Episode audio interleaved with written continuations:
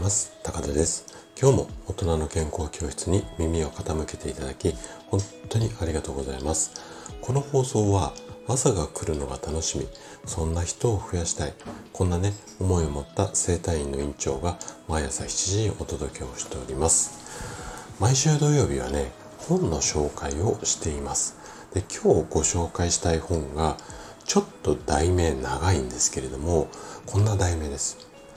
私が最近弱っているのは毎日なんとなく食べているからかもしれない。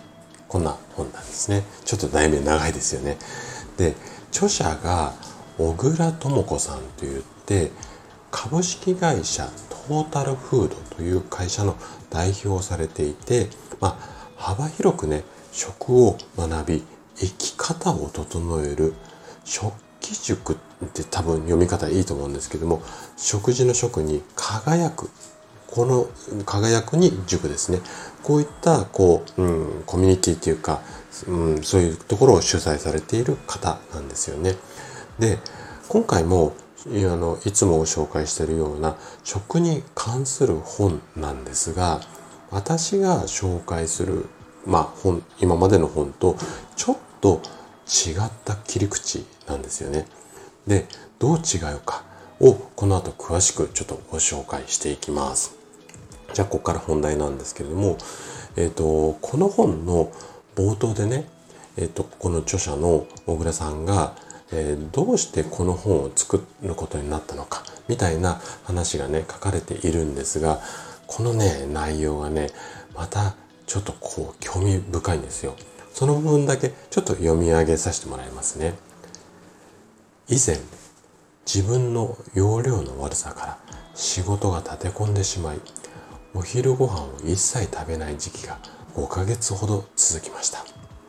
今思えばほんの30分で済むはずなのに、その時間すら惜しく、気がつけば朝も昼も抜いて深夜0時に今日初めてのご飯を食べたことが何度もありました。しかも深夜のファミレスで脂っこいステーキ。その後は一日食べられなかった飢餓感を埋めるかのようにド甘いパフェを死んだ目で食べる。ある日打ち合わせのわずかな時間駅前のファーストフード店に駆け込んで頭の中を仕事の段取りで考えつつハンバーガーをかじりながらあ私今餌食べてると感じたことがありました。決してファーストフードだからではありません。美味しいとも楽しいとも感じずただカロリーを取るためだけに食べていたからです。まるでこれまでの人生で蓄えてきた健やかさの貯金を切り崩して暮らしているような後ろめたい気持ちが心の奥にずっとありました。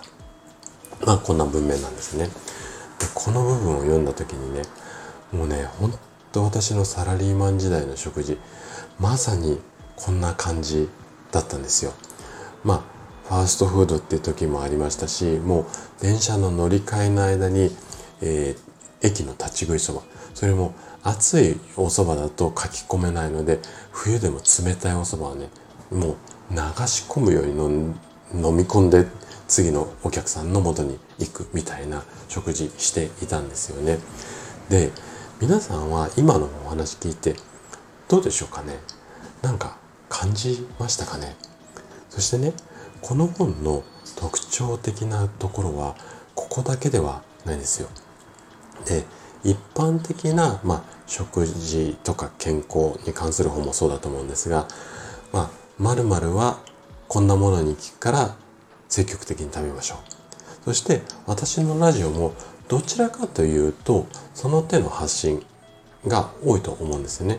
いわゆるこうエビデンスに基づいた健康法みたいな感じですよね。でもねこの本の面白いところがこういったテクニックのお話ではなくてどちらかというとマインドよりなんですよ。はい。で、この説明だけだとちょっとイメージが全然わかないと思うので、えっと、まあ、各章のタイトルがね、えっと、例えばこんな感じの、うんと、いくつも章あるんですが、こんな感じのタイトルだったりするんですよ。例えばね、私がコミュニケーションベタなのは、美しく食べていないからかもしれない。まあ、こんな章があったりだとか、あとはね、そうだな。私が自分を大事にできないのは、一人ご飯を雑に食べてるからかもしれない。だとか、あともう一個だけ紹介させてくださいね。私が最近イライラするのは手料理をしていないからかもしれない。うん。ちょっと普通の食事の本とは視点が違いますよね。はい。で、このタイトルだけ聞いてもちょっと面白そうかなって思いませんかね？で、もしご興味あるようでしたら、ぜひ、あの、手に取ってね、読んでいただければというふうに思います。多分、図書館にあるんじゃないのかなというふうに思います。はい。